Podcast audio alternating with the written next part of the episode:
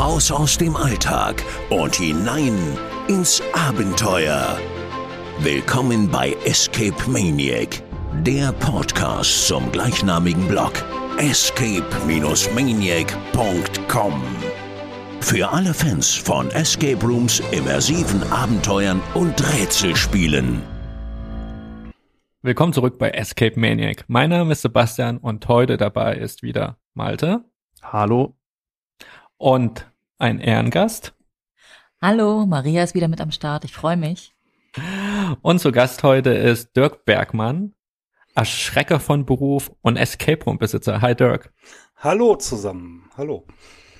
Schön, dass es geklappt hat, Dirk. Äh, wir haben dich ja schon gerade als Erschrecker vorgestellt. Äh, viele fragen sich, was machen wir heute mit einem Erschrecker? Es ist natürlich Halloween. Uh. und Deswegen haben wir uns heute einen Profi eingeladen zum Thema Erschrecken und Horror-Escape Rooms. Ähm, Dirk, stell dich doch mal kurz vor. Was machst du so, außer Leute erschrecken? Ja, hallo, mein Name ist Dirk. Ähm, ich betreibe mit meiner Partnerin Mysteria Escape in Obernkirchen seit 2018. Ja, und äh, beruflich ist nicht ganz richtig. Das ist eher ein Hobby, das ich betreibe seit vielen Jahren. Äh, und zwar bin ich äh, Scare-Actor, Erschrecker, äh, in Freizeitparks aktiv, auch auf äh, privaten Events als Erschrecker unterwegs. Ja, ist ein tolles Hobby. Es macht einfach sehr viel Spaß und ist sehr vielfältig. Man kann auch viel Schauspielern dabei. Ja, ist einfach Gaudi. Wie muss man sich das auf privaten Partys vorstellen? Also bei Themenparks kann ich mir das durchaus vorstellen, wo da Erschrecker am Werke sind. Kannst du auch gleich nochmal was zu sagen? Aber wie ist das jetzt mit den privaten Events gemeint? Was macht man da als Erschrecker? Ähm, ja, privat ist vielleicht der falsche Ausdruck. Ich nenne es mal eher äh, Independent-Veranstaltungen. Also ja, aus Freizeitpark kennt man ja, wie im Moviepark. Äh, ich persönlich war immer im Fort Fun aktiv, im Sauerland äh, zu den Halloween-Events. Ja, und bei den privaten oder Independent-Veranstaltungen, hm, das sind halt Initiatoren, äh, die mit der Zeit auch gewachsen sind mit ihren Veranstaltungen. Dort sind halt tatsächlich auch komplette Horror-Maces, so nennt man es, also die Horror-Labyrinthe, ähm, wo die Besucher durchgehen, äh, gespickt mit ganz vielen Scare-Actern, Erschreckern und natürlich äh, allerlei Kulisse.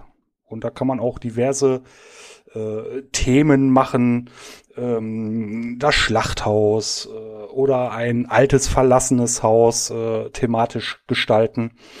Äh, ja, und dort stehe ich dann äh, an einer Ecke und springe aus der Ecke und mache Bu. Nein, natürlich, natürlich, natürlich ist es nicht so leicht. Ähm, also schon ein bisschen schauspielerisch, äh, schauspielerisches Geschick gefragt. Ein einfaches Bu reicht natürlich nicht. Kann manchmal tatsächlich funktionieren, wenn man auch einfach wortlos auf einmal vor den Besuchern erscheint. Ähm, ja, aber man, man passt sich den Situationen oftmals an. Man hat auch oft gar keinen äh, genauen Text oder kein Skript. Das ist immer Situation, situationsabhängig und man geht auch oft auf die Leute ein, wie sie gerade auf einen selber reagieren. Also sprich, viel Text musst du dabei nicht lernen. Ganz genau, ja. Okay. Und gibt es eine Rolle, die du besonders gern spielst? Ähm, ja, mit Rollen ist das schwierig. Klar gibt's da auch Leute, äh, gerade am Einlass äh, von den Horror-Maces, von den Horror-Labyrinthen, da ist schon ein bisschen mehr Text mhm. ähm, vonnöten. Ich bin tatsächlich lieber eher der stumme Spieler oder mit ganz kurzen Text, also wie ich, äh, oder dass ich wirklich individuell auf die Leute eingehen kann mit meinem Text. Ähm, es gibt verschiedene Sparten beim äh, Erschrecken oder Scare-Acting. Ähm, das ist eigentlich auch auf vielen Veranstaltungen, ob nun Freizeitpark oder Independent-Veranstaltungen. Äh, da gibt es zum Beispiel die sogenannten Walking Acts, ähm, die vor dem Horror Maze oder auf den Straßen in den Freizeitparks laufen und dort die Leute äh, scaren. Ähm, ja, da ist man halt nah an den Leuten dran. Äh, aber das sehe ich so ein bisschen als Königsdisziplin, weil man hat da keine Ecken, wo man sich erschrecken kann, äh, wo man die Leute erschrecken kann.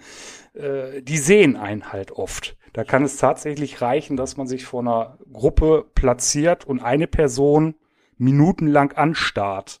Das halten die Personen tatsächlich gar nicht so lange durch. Wenn man dann selber auch noch Kontaktlinsen drin hat, äh, das wirkt schon. Also man muss die Menschen nur anstarren und man merkt schon, sie haben ein ungutes Gefühl dabei. Was, ist denn, das ist denn äh, deine Lieblingssituation gewesen, die du schon mal erlebt hast als Erschrecker? Uh. Kann man das so sagen, dass es da eine Lieblingssituation gibt? Also ist da jemand mal in Ohnmacht gefallen oder? Hatte ich, hatte ich geschlagen? Ähm, ja, das sind alles Situationen, die habe ich tatsächlich alle schon erlebt. Ähm, also ich persönlich wurde noch nicht geschlagen. Es gab eine Situation in einem Freizeitpark. Ähm, da war dann von den Besuchern leider auch ein bisschen Alkohol im Spiel. Das ist dann immer sehr schade. Okay. Und äh, der Kollege war sehr, sehr aggressiv. Also ich stand in dem Waldmaze, so wird es genannt, also Outdoor in einem Wald wo die Leute im Dunkeln äh, durchspazieren und an allen Ecken und Enden hinter Bäumen Leute stehen können. Ja, und ich war in einem Wald platziert mit einer Kettensäge und habe die Leute dann so ein bisschen auch gejagt. Äh, ja, der drehte sich auf einmal um und äh, kam halt mit erhobenen Fäusten auf mich zu, hat mir gedroht, ich soll die Kettensäge jetzt ausmachen, sonst knallt's äh, ja, wo ich mich dann frage, äh, was macht er auf so einem Event? Das ist halt super schade. Ja, in so einer Situation muss man sich natürlich zurückziehen. Ja, ich habe dann natürlich die Kettensäge ausgemacht, habe mich zurückgezogen, bisschen aus dem Scheinwerferlicht raus und dann war aber auch gut. Äh, ja, ich habe auch schon eine Situation nicht persönlich erlebt, aber von einer Kollegin. Das war in einem Indoor-Maze. Die ist aus einer Ecke raus, stand vor einer Frau, Gesicht an Gesicht und die Frau ist kerzengerade umgefallen und war ohnmächtig. Wow. Äh, also es sind sehr, sehr krasse Sachen. Und auch ja, äh, das in die Hose machen habe ich selber auch schon erlebt. Oh Gott. Wahnsinn. ja, doch. Also es ist, ist wirklich krass. Hätte ich ähm, nicht gedacht, dass da doch so viel schon passiert, wenn man so ein Hobby nachgeht. Ja, ja, doch. Also das ist für uns, äh, ja, es hört sich jetzt ganz, ganz krass an und schadenfreudig, aber das ist für ein, ein Erschrecker so, yes, ich habe es geschafft. Die Person hat sich wirklich eingepinkelt. So, also äh, nein, nicht falsch verstehen. Ähm, man weiß, okay, äh, man hat es jetzt wirklich geschafft, aber diese Person tut einem dann trotzdem leid. Also das ist schon eine riesen, riesengroße Blamage. Und ich glaube auch, äh, dass diese Person sowas dann auch nie wieder machen wird. Also man kann damit tatsächlich psychischen Schaden anrichten bei psychisch labilen Menschen, die ja. sowieso nicht auf sowas stehen. Mhm. Mhm. Und oftmals, glaube ich, ist es auch ein ja, Gruppenzwang, wo die Freunde sagen, ja, komm mit, komm mit und die Leute eigentlich gar nicht wollen, aber dann halt trotzdem gezwungenermaßen mitgehen. Ne? Und dann passieren oft solche Situationen tatsächlich. Gibt's denn beim Buchen von diesen Tickets für diese Mazes ähm, bestimmte Hinweise, dass beispielsweise die, die Spieler nicht die Schauspieler anfassen dürfen oder die Schauspieler auch nicht die Spieler anfassen? Ähm, wie, wie sieht das aus mit irgendwelchen Verhaltensrichtlinien? Jetzt zum Beispiel beim Escape Game habe ich es ja einmal in Belgien erlebt, wo ich wirklich was unterschreiben musste, aber ansonsten ähm, bei den ganzen anderen Spielen mit Schauspielern habe ich auch nie wirklich Richtlinien vorher unterschreiben müssen. Wie sieht das bei diesen Horrorlabyrinthen aus? Äh, also da ist es üblich, dass keiner der Besucher irgendwas unterschreiben mhm. muss. Ähm, ich mache es bei meinen eigenen Events äh, meistens so, oder was heißt meistens, eigentlich immer so ist die Regel für, für meine Erschrecker, äh, berührt niemals die Besucher. Mhm. Ähm, das kann man mal machen, das ist auch situationsabhängig. Und in der Regel wird das ähm, vorm Betreten des Maces auch den Besuchern gesagt, fasst nichts an, ihr werdet auch nicht angefasst. Äh, das ist eigentlich üblich, halten sich aber auch nicht immer äh, alle Veranstalter dran und es halten sich auch nicht immer alle Erschrecker dran. Ne? Mhm. Also es ist halt situationsabhängig. Äh, ich habe selber auch schon mal erlebt, vor vielen Jahren, da ist mir ein so ein Erschrecker tatsächlich an eine Gurgel gegangen. Das war halt äh, ziemlich uncool, so weit zu gehen. Ne? Ja, absolut. Was hat dich denn eigentlich überhaupt dazu gebracht, so ein Hobby nachzugehen? Also woher kommt diese Affinität für Horror, Grusel und Erschrecken bei dir? Es ist äh, tatsächlich ja eine relativ lange Geschichte, beziehungsweise liegt das liegt das sehr weit in der Vergangenheit mittlerweile. Und zwar hatte ich ein Schlüsselerlebnis 2003. Da war ich im äh, Urlaub in New York äh, Mitte Oktober rum, bis Mitte Oktober. Und da habe ich das das erste Mal wahrgenommen. Äh, oh cool, Halloween. Also man kannte das, ja, was es ist aus Filmen und so weiter. Aber da habe ich das dann live gesehen, dass die äh, Häuser geschmückt sind, äh, krasse Deko in den Vorgärten aufgebaut wurde und äh, ja, auch diverse Halloween-Shops. Das waren tatsächlich ähm, Pop-up-Halloween-Shops in Manhattan. Und das fand ich halt alles so geil und spannend und habe mich damit so ein paar kitschigen Sachen eingedeckt und äh, noch einen extra Koffer gekauft und mit, bin, bin mit diesem Klumpatsch dann nach Hause gefahren und ja, habe dann direkt, direkt nach dem Urlaub äh, ja meine Terrasse zu Hause so ein bisschen äh, dekoriert, Kürbisse noch dazu geschnitzt ja, äh, das war so der, der Startschuss. Und da habe ich dann mal geschaut, hm, gibt es sowas in Deutschland auch? Und bin tatsächlich äh, damals fündig geworden. Es äh, gab ein Forum zu der Zeit, äh, 2004, 2005 rum. Das gibt's mittlerweile nicht mehr. Ich weiß auch gar nicht mehr, wie es hieß. Und äh, ja, da haben sich die, die sogenannten Home Haunter halt ausgetauscht. Und ich war erstaunt, dass es sowas im deutschsprachigen Raum tatsächlich auch gibt. Und ja, man hat dann Gleichgesinnte kennengelernt in Deutschland, man hat sich ausgetauscht und somit hat man auch immer mehr dazugelernt, wie man gewisse Sachen bauen kann, wie man zum Beispiel einen künstlichen Grabstein etc. herstellt, den man sich dann in den Garten stellt.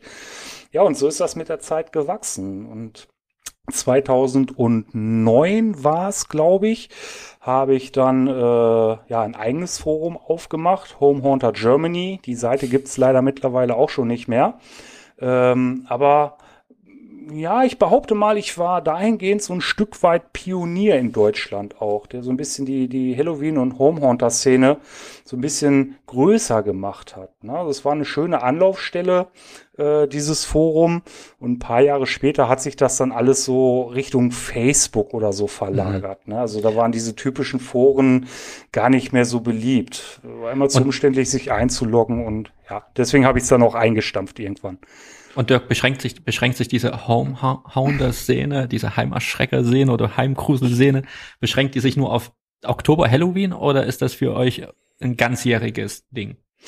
Ähm, für die meisten ist es tatsächlich ein ganzjähriges Ding. Also, dass sie das ganze Jahr über äh, basteln zu Hause in der Garage, im Keller, äh, immer wieder neue äh, Sachen zusammenbauen fürs nächste Halloween, was sie dann äh, ja rausstellen können vors Haus.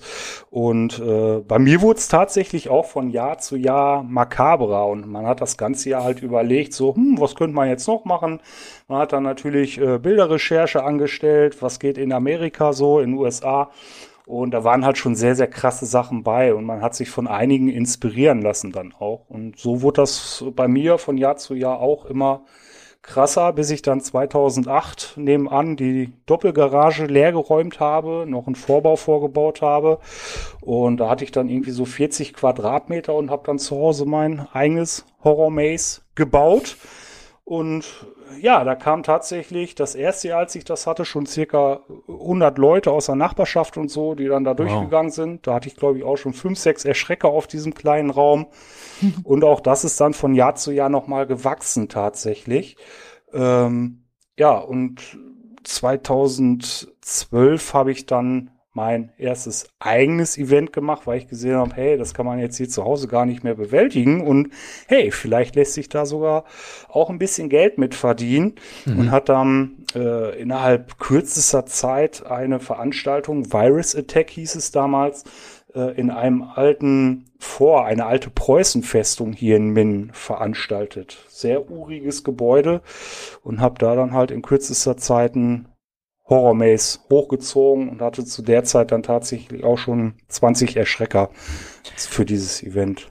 Und Dirk, was, was, was ist für dich da die Faszination daran? Ist es eher tatsächlich das kreative Ausleben oder tatsächlich so ein, ich sag mal, nicht einen falschen Hals bekommen, so ein morbider Hang, äh, sich mit, mit dem Thema Tod, Leichenteile, äh, Blut etc., Gore auseinanderzusetzen?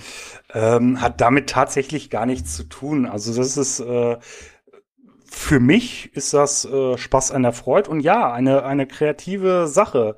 Also man kann sich da halt auslassen und äh, es gibt da im Grunde auch tatsächlich keine Grenzen.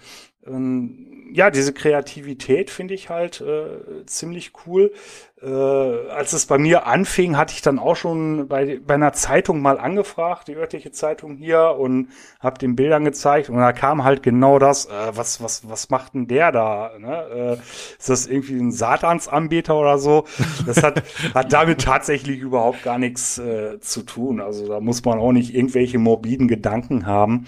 Äh, oftmals ist es auch gar kein Splatter oder so, ne, was man als Deko hat. Also auch, es gehört auch dazu natürlich.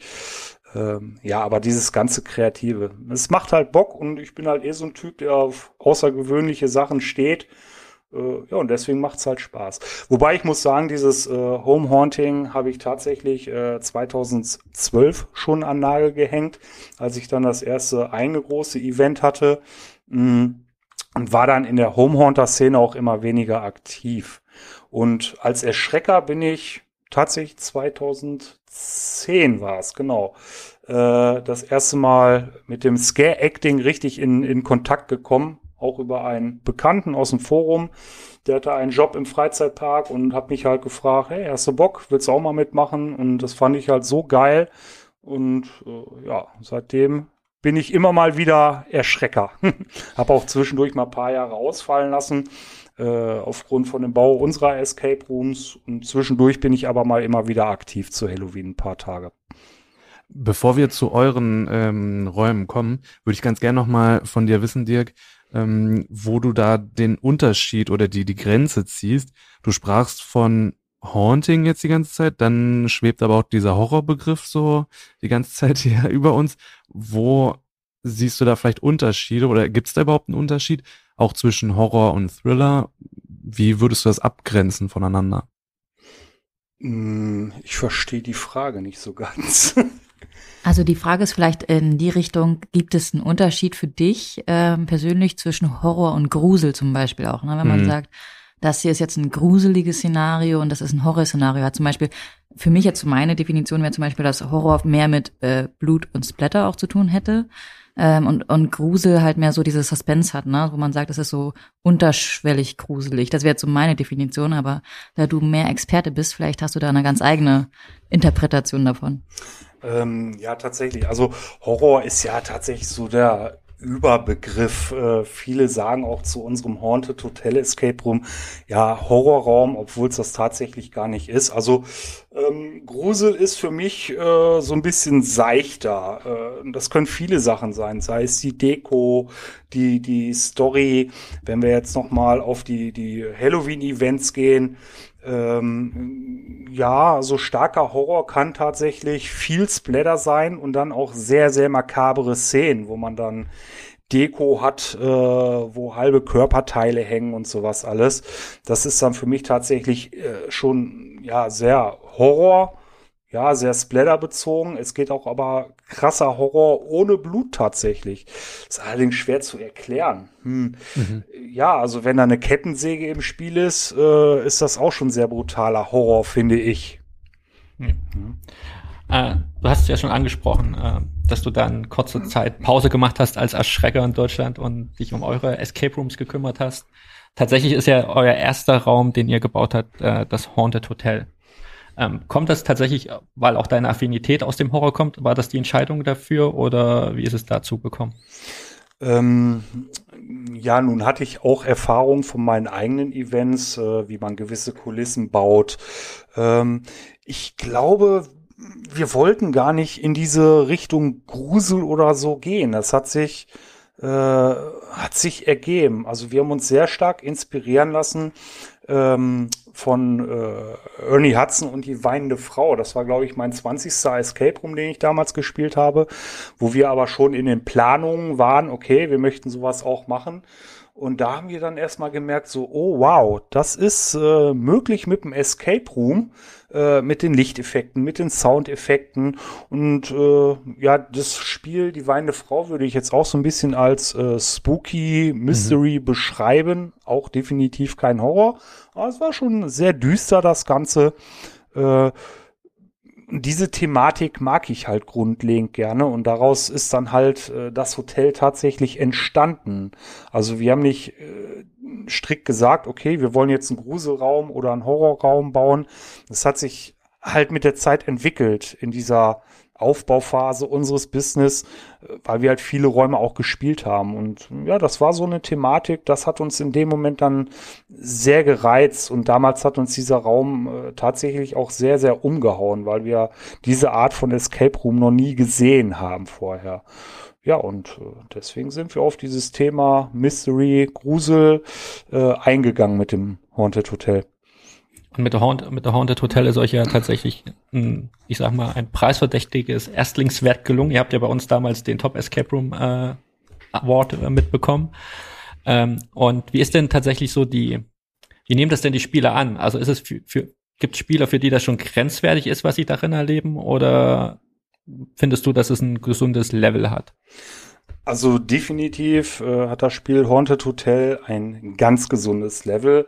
Äh, wir hatten durchaus auch schon äh, Spieler mit 10, 11 Jahren. Das hat wunderbar geklappt. Also ja, es gibt den einen oder anderen Schreckmoment sicherlich. Ähm, aber wie gesagt, es geht eher so in die Schiene Mystery.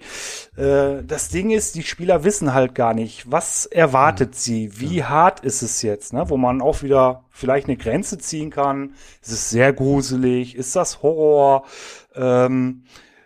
Wir hatten, glaube ich, erst zwei oder drei Abbrüche, wo mhm. jemand aus einer Gruppe dann rausgegangen ist und gesagt hat, äh, ja, das ist mir jetzt zu gruselig. Ähm, aber es sind auch viele dabei, die sagen, ja, hm, viel mehr hätte es nicht sein dürfen an, an Grusel. Das hat denen dann schon gereicht. Da merkt man dann wieder, ja, viele Spieler sind dann doch sehr zart beseitet und, und möchten diese Themen eigentlich auch gar nicht so wirklich spielen.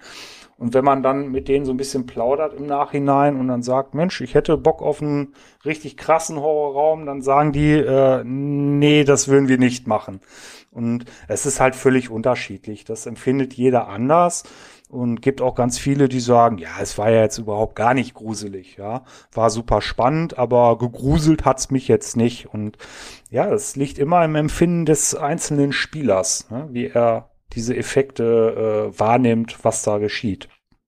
Und ich finde diesen Hinweis von dir auch wirklich toll, den du gegeben hast, schon äh, bei den ähm, anderen Aktivitäten von dir, bei dem Hobby, dass es einfach unterschiedliche Psyche gibt bei den Leuten und sie unterschiedlich darauf reagieren. Und wenn wir jetzt gleich die Räume durchgehen, dann gehen wir jetzt auch von unseren eigenen persönlichen Empfinden aus, was wir sehr gruselig fanden und was nicht. Ähm, und da kann ich schon mal sagen, dass es bei Haunted Hotel bei mir auch so war, dass es genau die seichte Art von Grusel war, äh, die man braucht. Und deswegen würde ich auch diesen Raum total empfehlen für alle, die mal so einen Einstieg in das Thema Grusel brauchen. Ähm, einfach nur, um zu gucken, ist das, ist das was für mich? Wenn das schon zu viel ist, dann sollte man vielleicht andere Räume, die wir besprechen, nicht machen. Aber ich fand das, ich fand das klasse damals. Das war so, ich habe ich hab mich gegruselt, aber ich habe es überlebt. Ne? Und das ist, äh, und ich bin jetzt wirklich nicht äh, die, diejenige, die Horror liebt. Hm, okay. Ich würde gerne noch anmerken, ähm, wir sprachen jetzt davon, dass Grusel oder Horror immer abhängig ist von jeder einzelnen Person, dass das jede einzelne Person quasi subjektiv anders wahrnimmt. Ähm, für mich liegt es aber auch ganz stark an der Anzahl der Personen. Also wenn ich zu zweit einen Horrorraum spiele, empfinde ich das persönlich immer deutlich schlimmer, als wenn ich das jetzt zu viert oder fünf spiele. Ähm, da, glaube ich, muss man auch immer noch dran denken, ne, in welcher Gruppenkonstellation man die Räume, die wir dann gleich vorspielen, äh, vorstellen, gespielt haben. So. Ja, da, du kannst, du kannst dich gerne noch gleich vorspielen, mal. ja, genau. auch das kann ich gerne übernehmen. Kein da Problem. kann ich tatsächlich auch noch was zu sagen. Äh, ja, das ist in der Tat so. Und mhm. es gibt äh, mittlerweile auch viele Freizeitparks, die bauen auch Horrorlabyrinthe, äh, wo man nur mit maximal zwei Leuten äh, durchgeht. Und ja, dann ist das natürlich viel, viel intensiver, das Ganze, ne? als wenn man eine, eine große Gruppe hat. Ist auf jeden Fall richtig, so wie du das empfindest, Malte. Ja. Aber dann, dann lass uns da gleich mal einsteigen, Dirk. Du als erfahrener äh, Erschrecker und auch, ich glaube, du hast auch einige Horror-Escape Rooms gespielt äh, in Europa und genau. weltweit. Mhm. Ähm, welcher Raum ist dir denn besonders in Erinnerung geblieben? Also was war denn für dich wirklich das ultimative Horrorerlebnis? Ähm, ja, wir waren, ich weiß gar nicht, wann das war. 2019, glaube ich, äh, waren wir in Barcelona mit dem Heiner Stepen und äh, den lieben Kollegen von Final Escape äh, in Wuppertal da haben wir einige Horrorräume gespielt und da hat mir tatsächlich am besten, glaube ich, gefallen äh, Doctors Cocktail. Wenn ich jetzt erzählen würde, warum mir das so geil gefallen hat, wäre es halt äh, fast, fast zu sehr gespoilert. Also äh, ja. Gib, gib, gib, uns, gib, gib, gib uns, gib den Hörern und uns eine leichte Sneak Peek. Ich habe auch schon einiges drüber gehört. Äh, ich glaube, selbst trotzdem, wenn ich spielen würde, ich wäre noch wahnsinnig überrascht. Also ich glaube, gerade auch, was man bei den Räumen Barcelona und glaube ich auch Athen sagen kann, ist ja, dass das ja tatsächlich nichts fürs Zartbeseitete ist. Und wir hatten ja vorhin das Thema mit Anfassen und nicht anfassen. Ich glaube, das macht den großen Unterschied da auch, oder? Ähm, ja, natürlich. Wobei, ich glaube, bei diesem Spiel Doctors Cocktail wurden wir, glaube ich, gar nicht angefasst. Ich bin mir nicht mehr ganz sicher. Aber der Einstieg war für mich persönlich äh, hoch immersiv, äh, wie das Spiel losging, obwohl es eigentlich noch gar nicht losging. Und äh, dann der Weg dahin zu dem Spiel, mh, hm, ja, zu der Location dann auch. Äh, das war halt komplett untypisch für Escape Room. Äh, ja, viel mehr kann ich da tatsächlich auch gar nicht sagen. Also was, was, was war das krasseste Gefühl, was du da drin hattest in dem Raum? War es Angst? Also bist du jemand, der, der sich schnell ängstigt oder schaust du das doch mit einer gewissen Faszination dir alles an, was dann passiert? Äh, also ich äh, habe Angst, ja, aber ich, ich lass es einfach auf mich wirken. Also ich lass mich halt voll drauf ein, weil ich dieses Gefühl halt sehr cool finde. Äh, so ein bisschen Angst zu haben, so wann kommt der nächste Scare, wann wird man wieder erschreckt oder wann erschreckt man sich. Nee, was da war, was mich so fasziniert hat, war tatsächlich äh, der Einstieg in dieses Spiel, weil das so äh, ja unüblich war. Also das habe ich bis dahin und seitdem äh, in der Form auch nie wieder erlebt.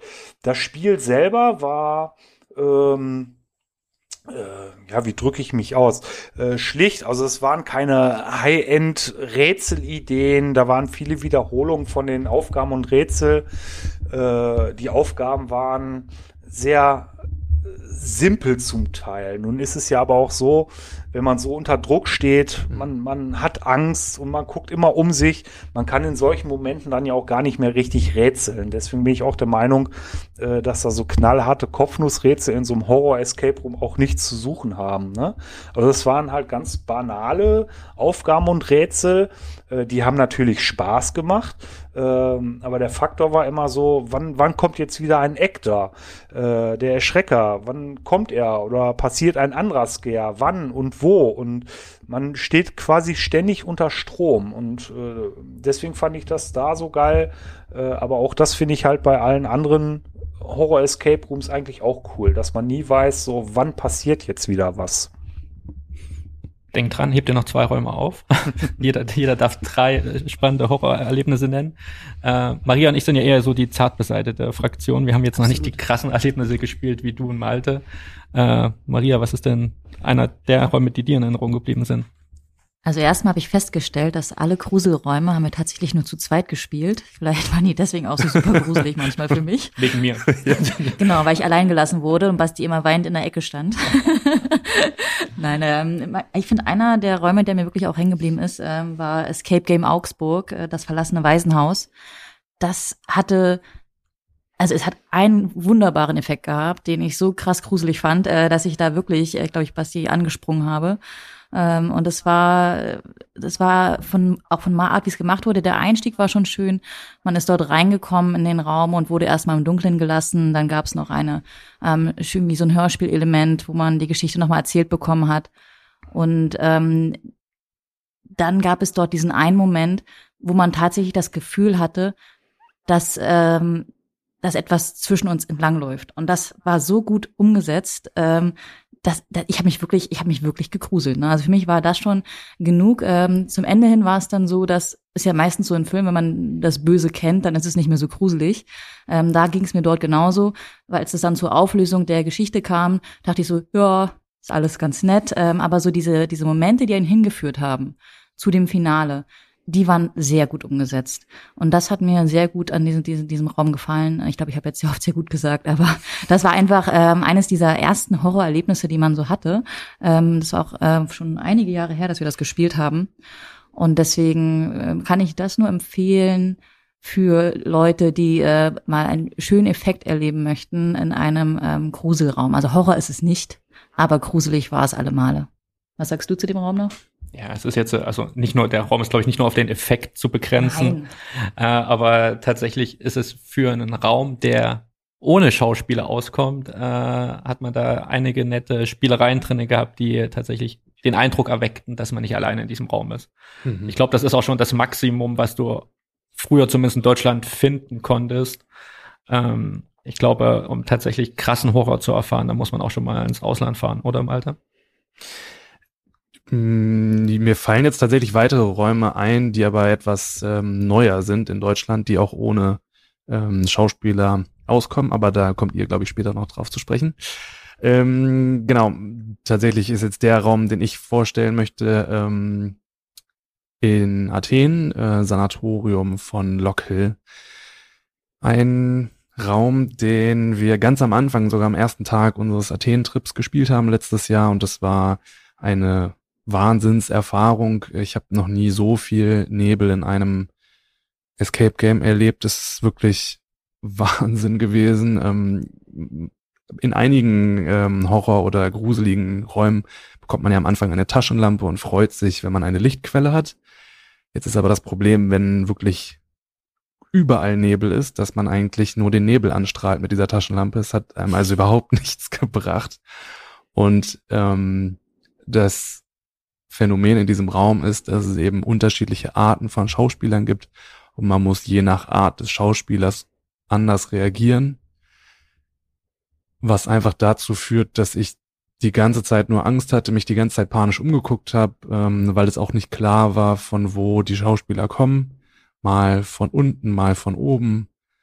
Also das war, also das war wirklich der Wahnsinn. Ähm, es gibt Isolationsmomente, wo ich, also wo wir kurz vorm Abbruch standen, weil es wirklich so heftig war. Ähm, aber also ich bin stolz, dass wir es dann doch durchgezogen haben. Ähm, ja, es lohnt sich ja. auf jeden Fall. ja, danke. es lohnt sich auf jeden Fall und man, also zumindest ich habe da Sachen erlebt, die ich so vorher noch nie gesehen habe. Deswegen ähm, war das für mich eines auf jeden Fall der Highlights in, in Athen. Genau.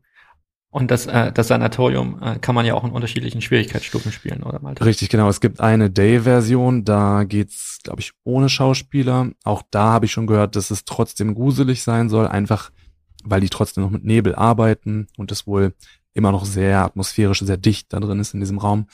Ähm, wir haben die Night-Version gespielt, also ich glaube eine abgespeckte Version an Rätseln, dafür aber mit Schauspielern die Anzahl der Rätsel hat uns absolut gereicht. Also ich weiß, das hat Dirk auch gerade schon angedeutet, ich weiß von einem Rätsel noch, da habe ich mich die ganze Zeit nur umgedreht. Also meine beiden Mitspieler haben quasi das Rätsel gelöst und ich war die dritte Person, die mit dem Rücken zu denen stand, damit ich dann gucken konnte, ob jemand kommt. Ähm, deswegen, also das war vollkommen ausreichend für mich. Und dann gibt's noch die Midnight-Version, das sind dann volle Rätsel und Schauspieler. Also das geht dann, glaube ich, auch zweieinhalb Stunden. Das wäre dann für mich, glaube ich, schon ein bisschen zu viel. Ähm, ich weiß ehrlich gesagt gar nicht mehr auswendig, wie lang unsere Version ging. Ich glaube 90 Minuten, also anderthalb Stunden. Das hat, glaube ich, gereicht. Und es macht, glaube ich, auch was mit einem, oder? Es macht was mit einem. Ähm, genau, ja. Ich habe gerade überlegt, ob es da auch physischen Kontakt gab mit Schauspielern. Ich bin der Meinung, bei den Isolationsmomenten ähm, ja, gab es leichten physischen Kontakt. Ich kam zum Glück nicht ähm, äh, in diese Isolation, deswegen war das für mich noch in Ordnung. Ja.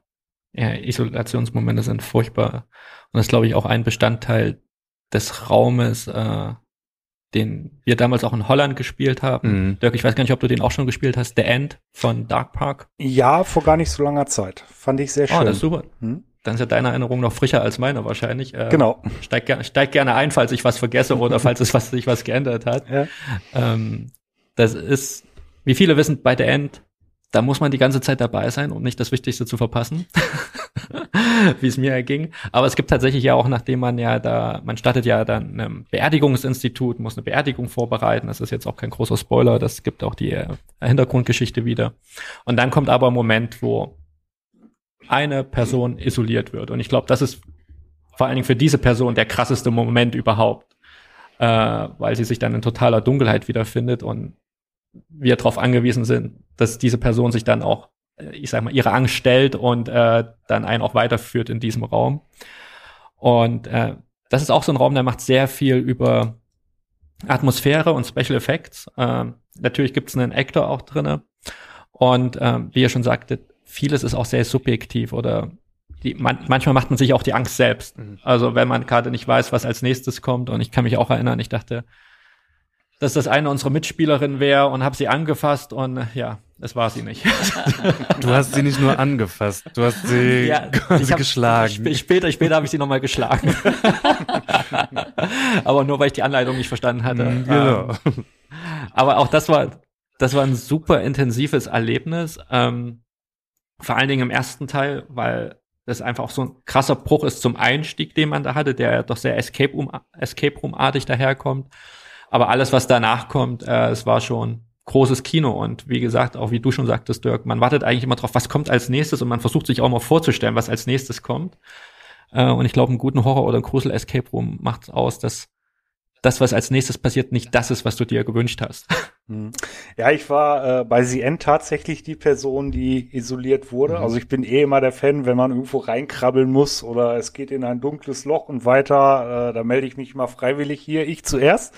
Äh, ja, und ich kam dann da in diesen Bereich rein und dachte erstmal, okay, cool, dunkel, äh, ich habe Bock auf dunkle Räume, äh, habe ich kein Problem mit. Und äh, in diesem Bereich des Spiels habe ich dieses, naja, gewisse Extra, nenne ich es mal, äh, was dort war, tatsächlich erstmal gar nicht wahrgenommen. Und als ich es wahrgenommen habe, habe ich mich tatsächlich äh, sehr, sehr erschrocken und äh, habe tatsächlich auch geschrien äh, habe dann das Lachen von meinen Mitspielern hinter der Wand natürlich auch gehört. Äh, ja, alles gut. Also äh, The End, äh, ja, fand ich sehr, sehr, sehr beeindruckend. Ähm, ich überlege gerade, ob ich dieses Spiel als Horror titulieren würde. Hm. Ja, es ist immer ein gewisser Druck da durch den Actor halt, äh, aber gerade deswegen fand ich es halt so geil. Äh, wie der Actor auch eingesetzt wurde. Äh, bei uns tatsächlich auch, ja, als Hilfesystem sozusagen. Ne? Ja, genau. Das fand ich halt äh, super spektakulär und äh, ja, der Raum, der hat mich äh, weggehauen, beziehungsweise das Abenteuer. Fand ich sehr, sehr cool.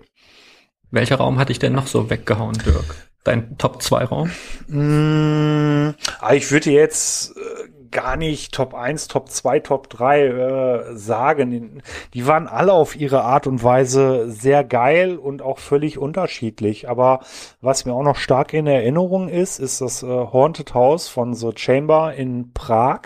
Das war einer meiner ersten krasseren äh, Spiele in diese Horrorrichtung ähm, fand ich auch sehr beeindruckend und sehr bedrückend, dieses Spiel. Hat sehr viel Spaß gemacht.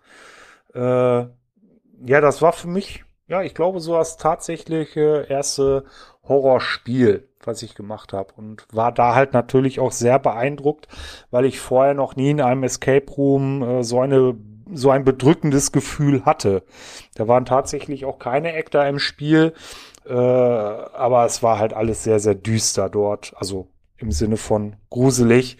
Und das hat mich damals sehr beeindruckt und äh, deswegen ist mir dieses Spiel auch äh, jetzt noch in Erinnerung. Und macht das auch, ich weiß gar nicht, hat das, hat das auch einen Soundtrack gehabt? Also der Ton macht ja auch viel, wahrscheinlich in einem Horrorspiel manchmal. Ja, definitiv. Ich weiß aber nicht mehr, äh, was da die Soundatmosphäre war. Das, das kann ich nicht mehr genau sagen. Aber das ist natürlich sehr, sehr wichtig für ein, für ein äh, Horrorspiel, dass man da mit Soundeffekten arbeitet, arbeiten muss. Nur durch Soundeffekte kannst du schon eine gewisse Stimmung und Atmosphäre erzeugen, auf jeden Fall. Total. Also das finde ich nämlich auch, ähm, dass das bei meinem nächsten Favoriten der Fall ist. Das ist von Time Break, Dr. Brown Boyds Nervenheilanstalt. Ähm, das liegt in Mönchengladbach und wie der Name schon äh, andeutet, geht es um eine Nervenheilanstalt. Die Story ist so wie in jedem schlechten Horrorfilm, finde ich. Äh, man sieht irgendwo in einem äh, verlassenen Haus ein Licht brennen. Man weiß, es ist eine Nervenheilanstalt, also die verlassen und äh, bespukt ist sozusagen. Und was machen wir? Wir gehen natürlich rein. Wir sind ja neugierig und gehen rein in diese Nervenheilanstalt. Was sollten wir auch sonst machen? Und dort ist es dann so, dass man dann ähm, auch getrennt wird am Anfang. Also man hat auch diesen Isolationsmoment und ähm, wacht dann im Prinzip gefesselt, getrennt in verschiedenen Zellen aus. Eine davon ist äh, auf, eine davon ist sehr dunkel. Ähm, da muss man also auch bereit sein, es in Dunkelheit aushalten zu können. Und dann spielt man sich durch eine eigentlich sehr minimale Fläche, aber mit einer maximalen Atmosphäre. Also das ist derart gut umgesetzt, diese Kulisse dort, dass das wahnsinnig echt wirkt und immersiv. Und da hat es auch sehr viel mit den, äh, mit den Soundgeräuschen zu tun. Und es wird auch mit Videosequenzen gearbeitet, die äh, mich persönlich an auch so Sequenzen von The Ring erinnert haben, ab und zu, ne, wo man eben diesen Blur-Effekt hat. Ne? Man sieht, da ist irgendwas draußen findet statt, während man selbst drin ist. Und der Raum ähm, kommt ohne Schauspieler aus, aber trotzdem durch äh, gute Interaktion mit dem Game Master auch einfach. Und das fand ich, also ich fand den für die Fläche fand ich ihn einen der besten Gruselräume, die wir hatten. Und ich sage Grusel, es ist nicht Horror, es ist Grusel, es ist machbar, aber es ist eindeutig gruseliger ähm, als zum Beispiel The Haunted Hotel. Also das ähm, kann ich schon sagen, aber ich fand den, also da wirklich für den Raum brennt auch mein, mein Herz, weil ich das sehr schön umgesetzt fand für eine Klinik. Also das war, hatte Klinikelemente tatsächlich. Malte. Ja, ähm, man merkt, dass dein ähm, Herz dafür brennt. Das finde ich schön. Ich finde das Besondere an dem Raum ist ja noch, dass es eigentlich neben diesem Gruselfaktor, neben diesem Horrorfaktor noch diesen einen Wow-Moment gibt, was ich gerade in diesem Setting, in diesem Genre nicht erwartet habe. Das finde ich macht diesen Raum auch für mich dann noch so besonders. Ne?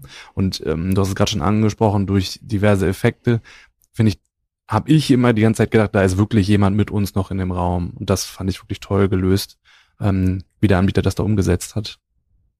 Ja, der war super stimmungsvoll umgesetzt und äh, ich glaube, das Faszinierende im Raum ist die kleine Fläche, die viel größer wirkt am Ende des mhm. Tages äh, durch gewisse Tricks. Und was diesen Raum, glaube ich, auch ausmacht, ist äh, das Thema Timing. Ich glaube, Timing ist äh, gerade bei Horror oder Grusel auch äh, ein ganz wichtiger Faktor, dass das genau abgestimmt ist auf das Verhalten der der zu erschreckenden ähm, und äh, wirklich mit einer echten super Raum und einer der Top-Empfehlungen, würde ich sagen, im Ruhrgebiet. Mönchengladbach zählt zum Ruhrgebiet, oder? Ja. ha, ja, Malte, das weiß wieder keiner hier. Malte, was hat dich denn auch noch äh, zum Schwitzen gebracht? Ähm, ein Raum in Amsterdam. Ähm, Amsterdam Catacombs.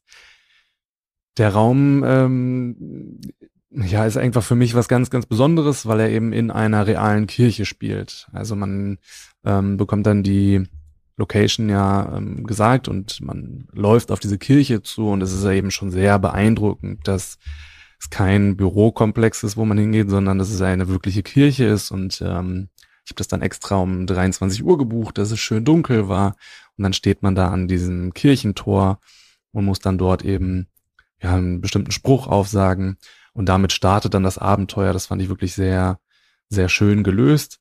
Mm, man geht dann eben wirklich in die Katakomben dieser Kirche hinab.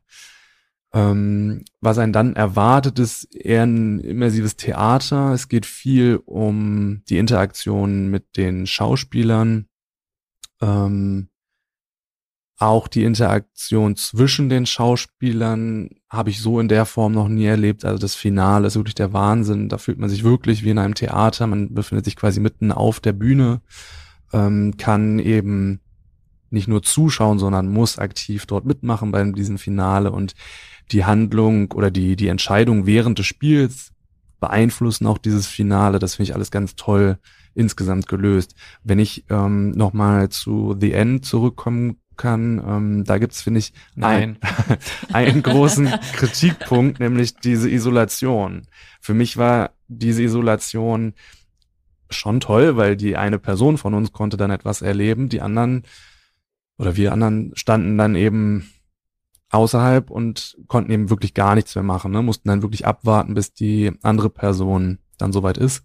Und das finde ich bei Amsterdam Catacombs eben besser gelöst, dass wirklich alle involviert sind und obwohl es zu einer Isolation kommt, erlebt jeder eben seinen Part und das finde ich dann eben stimmungsvoller für alle.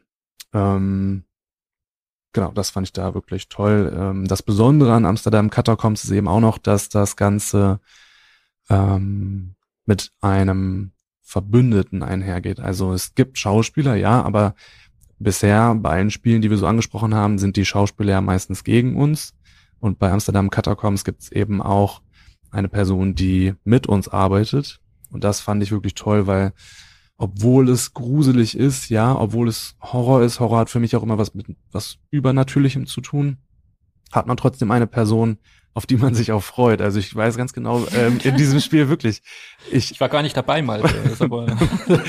äh, ja, nee, eine andere Person. Ähm, ich habe die Person gesehen und habe mich wirklich gefreut, dass die Person mal wieder in dem Spiel da ist. Und wirklich, man, weil man, man ja, weil man sich dann mit der Person austauschen muss und es geht eben viel um diese Interaktion ähm, mit dem Schauspieler. Und das habe ich so noch nie erlebt in einem ähm, Horrorspiel, dass man eben auch einen Verbündeten haben kann.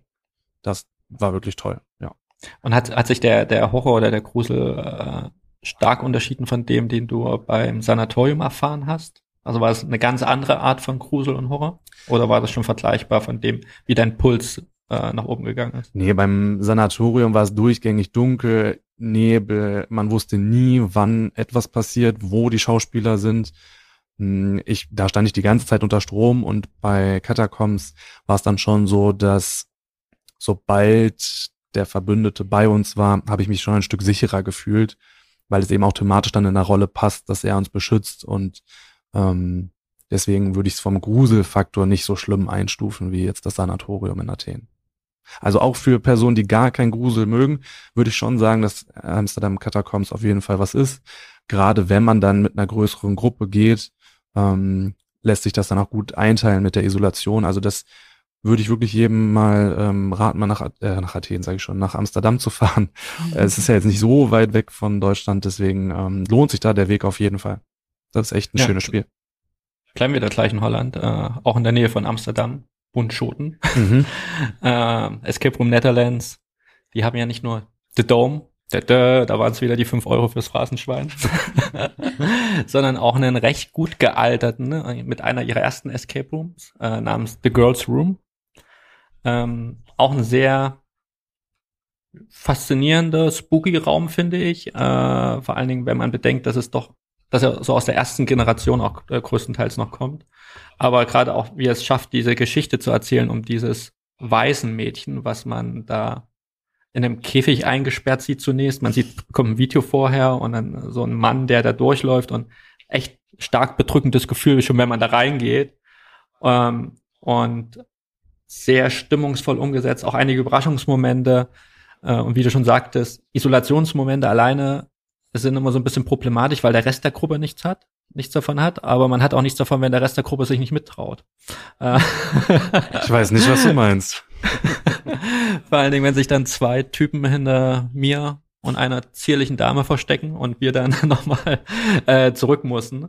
Und ich finde, das ist mit so das, das Gruseligste, finde ich, so an, also an Gruselräumen oder Horrorräumen ist, wenn du weißt, dass du nochmal zurück musst. Also wenn du nochmal durch gewisse Räumlichkeiten durch musst und auch nicht weißt, was dich erwartet. Ähm, auch hier wieder, klar, du weißt, das ist wahrscheinlich ein Raum ohne Schauspieler, aber hinter jeder Ecke erwartest du irgendjemand oder irgendjemand sollte kommen.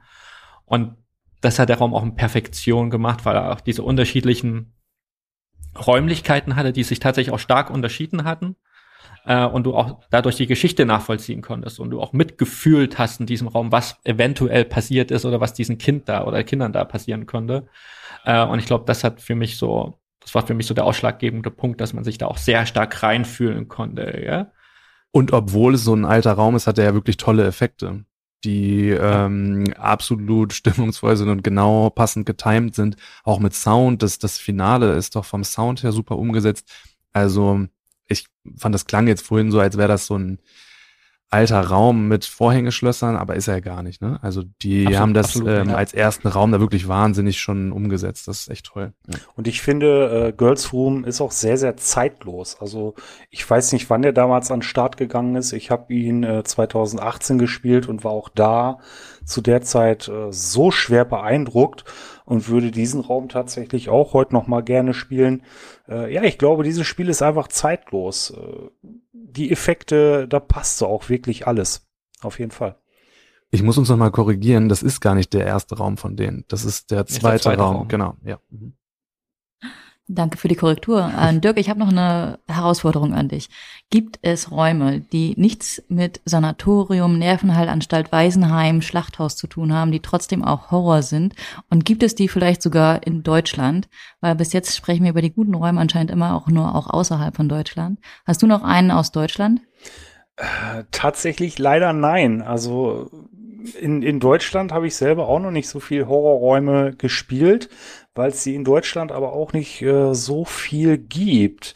Und ich glaube aber auch, dass das äh, viel an der äh, Mentalität äh, der deutschen Spieler liegt.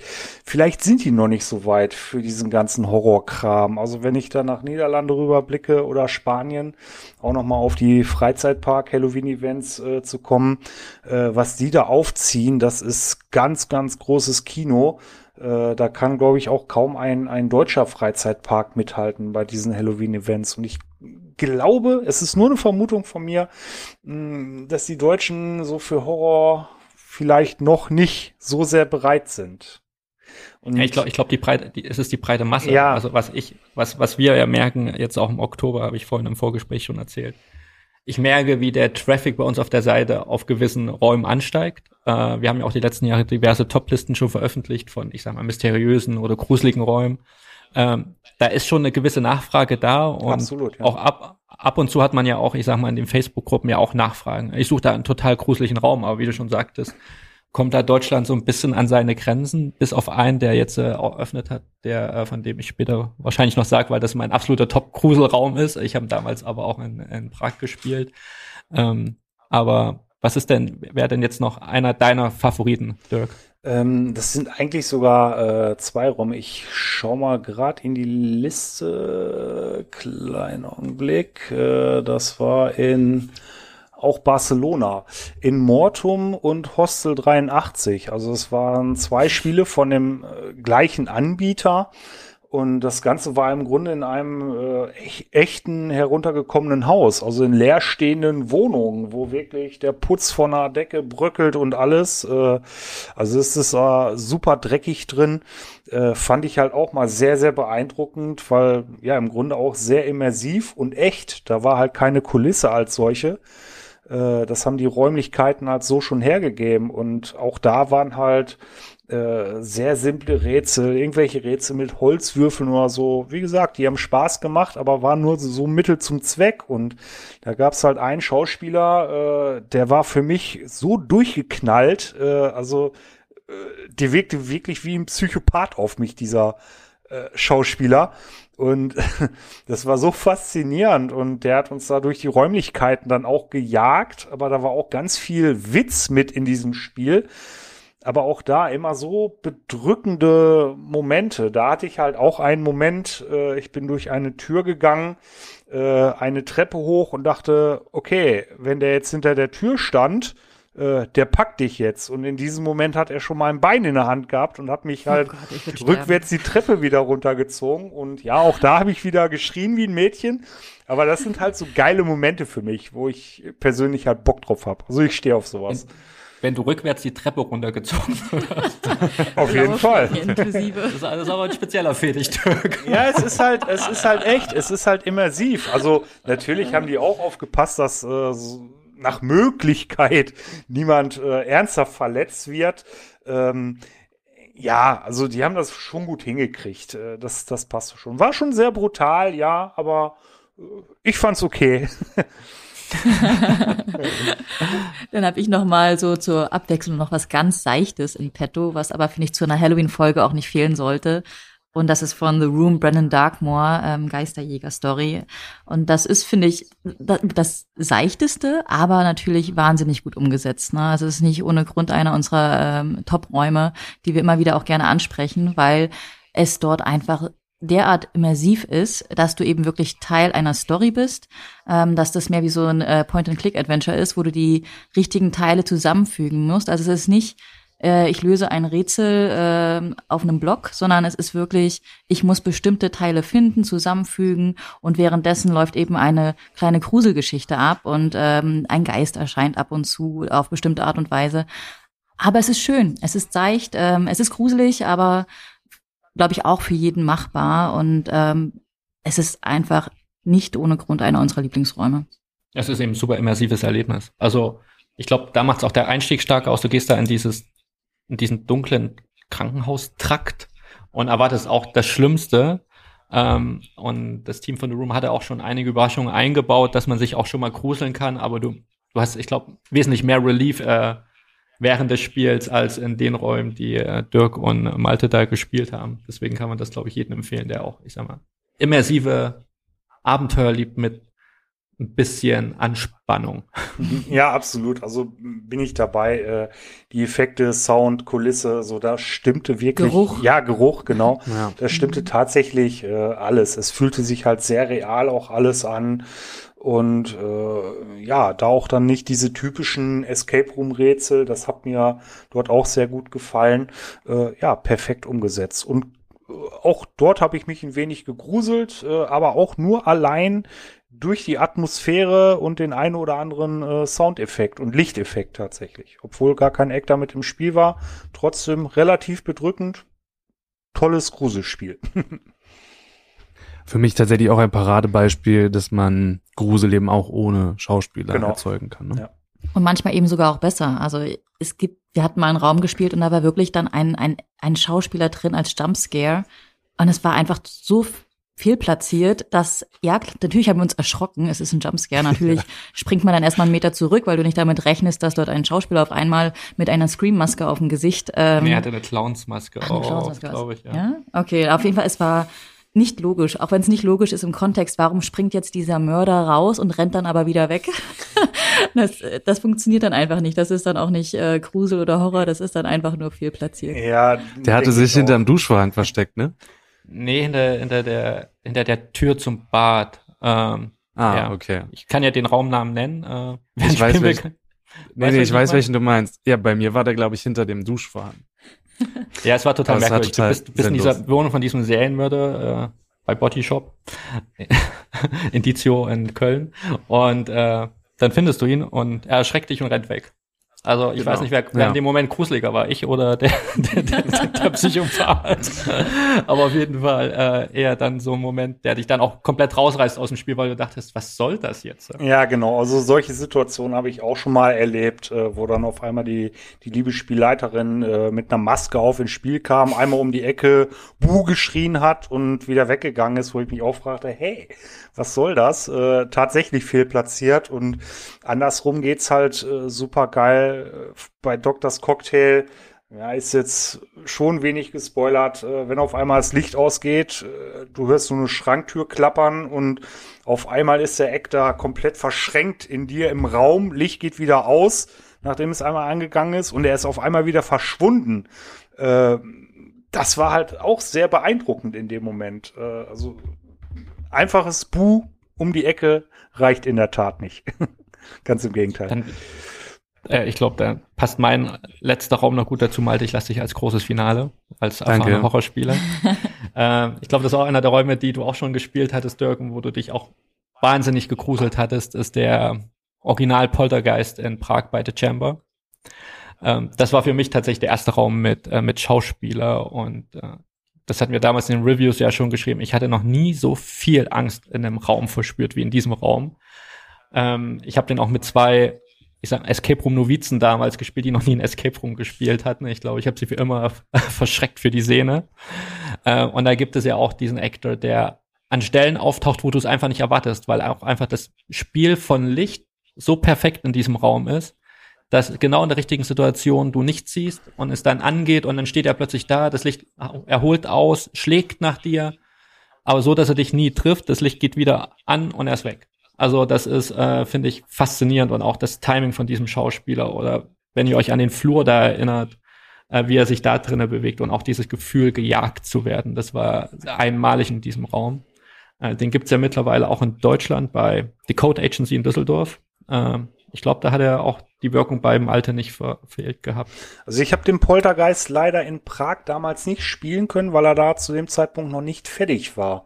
Ah, ähm, schade. ich habe ihn in, in Düsseldorf gespielt. Äh, nun nun kenne ich die Unterschiede leider gar nicht. Oder wie gravierend die Unterschiede dann am Ende doch sind zwischen Prag und Düsseldorf. Wie hat dir der Raum denn gefallen? Äh, gut, In gut, Düsseldorf? gut. Äh, auch da hatte ich sehr viel Spaß, sehr viele bedrückende Momente und da wurden halt auch äh, Scares eingebaut mit den simpelsten Mitteln, wo ich dachte, hey, coole Idee. Äh, ja, wo sich der Spieler quasi selber, sich selber erschreckt. Äh, ja, fand ich klasse umgesetzt, auf jeden Fall. Also mir hat das Spiel sehr, sehr viel Spaß gemacht. Und ja, er war schon sehr gruselig, auf jeden Fall. Für deutsche Verhältnisse ist, glaube ich, der gruseligste Raum soweit. Es gibt, soll Ich ja glaube, noch einen ja. Weiten geben. Mhm. Es gibt ja noch irgendwie einen Weiten so, eine, so ein Horrorhaus. Ähm, aber von dem, was wir gespielt haben bisher, war das, glaube ich, das gruseligste Erlebnis in ganz Deutschland. Also wer nicht nach Prag fahren will, äh, der kann nach Düsseldorf fahren und da auch den Poltergeist erleben. Ja, definitiv. Und jetzt mal der großes Finale. Was ist dein gruseligster Raum gewesen, der dich zum Schwitzen gebracht hat, den du abbrechen wolltest, wo du einfach nicht mehr konntest? Ähm, mein gruseligster Raum war, war tatsächlich in Athen. Ähm, jetzt bin ich mir tatsächlich nicht hundertprozentig sicher, wie man den Namen richtig ausspricht.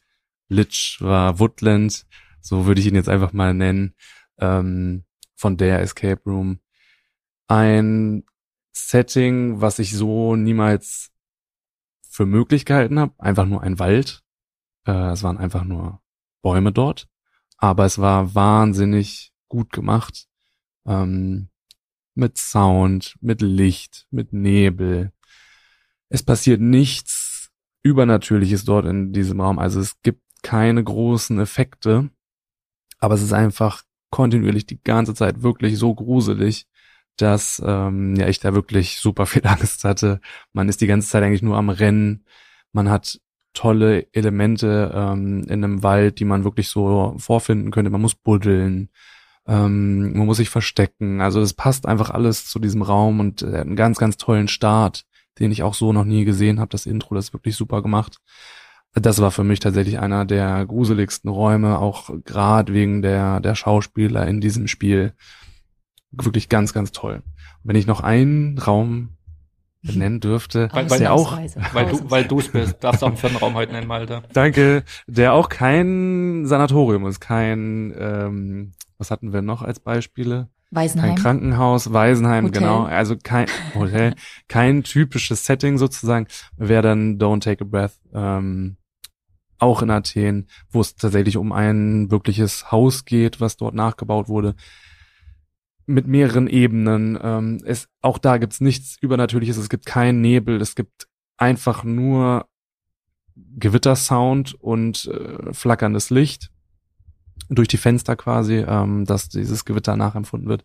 Und da habe ich mich auch wirklich gegruselt. Es ging eben um diesen Film, ähm, der dort nachgespielt wurde, Don't Breathe, ähm, wo man, das hatten wir ja, glaube ich, schon mal erwähnt in einem Podcast auch, wo man einsteigt in ähm, das Haus von einem Blinden und dann verfolgt einen dieser Blinde durch dieses Haus und das war wahnsinnig gut gemacht. Also es gibt da keine Geister, es gibt da überhaupt nichts eigentlich, wovor man sich gruseln müsste und trotzdem hat man die ganze Zeit Angst, dass einen dieser Blinde schnappt und ähm, wegzerrt und isoliert, was ihm dann ja auch leider gelungen ist bei mir.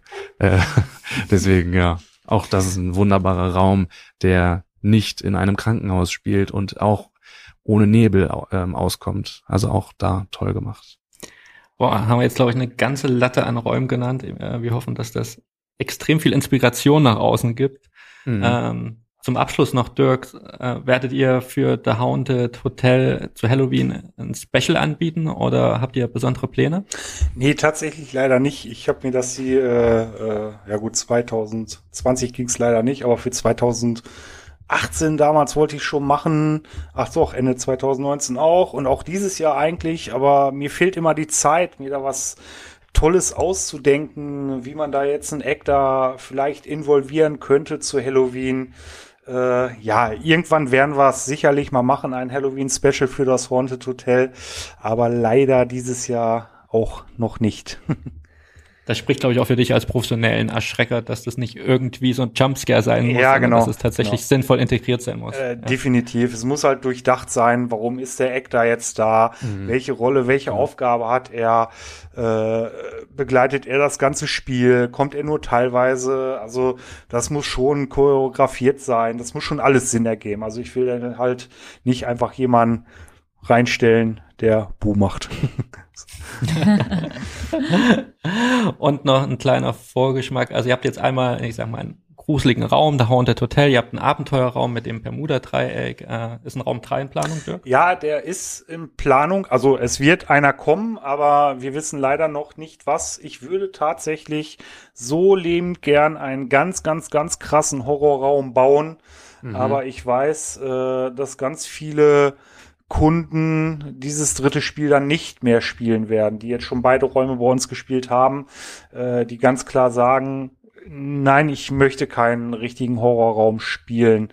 Und ich glaube, da verbauen wir uns dann so ein Stück weit Umsatz auch mit und wir trauen uns nicht. Wir wissen nicht, ob es was wird oder ob krasser Horror in die Hose geht. Keine Ahnung. Also wir sind uns eigentlich einig, dass wir keinen krassen Horrorraum bauen werden. Ich hätte Bock, äh, so Richtung Psychothriller zu gehen. Das kann ja für eine, äh, einige Menschen auch schon so Richtung Horror sein. Äh, muss gut ausgewogen sein. So, mal schauen. Mhm. Also Psychothriller wird mich sehr reizen. Aber wir haben tatsächlich bis heute noch kein genaues Thema oder in welche Richtung es gehen soll. Wenn der größte Horror die Entscheidung vom nächsten Raum ist. genau. Diese Suspense ist unglaublich. total aufregend. Ähm, nein, äh, super Dank, Dirk. Hat total viel Spaß gemacht mit dir. Danke Sehr für die Einblicke in die, äh, in die deutsche Spukszene. Ich glaube, da könnte man auch noch mal eine Stunde füllen über Absolut. Home, Haunted, Haunted Homes, Home Haunted, Haunters etc. Ähm, euch da draußen wünschen wir, glaube ich, einen gruseligen Gänsehaut Oktober. Äh, viel Spaß an Halloween und auch bei der Wahl eurer Räume, die ihr trefft. Ähm, das war's von uns. Äh, dann sagen wir Tschüss und bis zum nächsten Mal.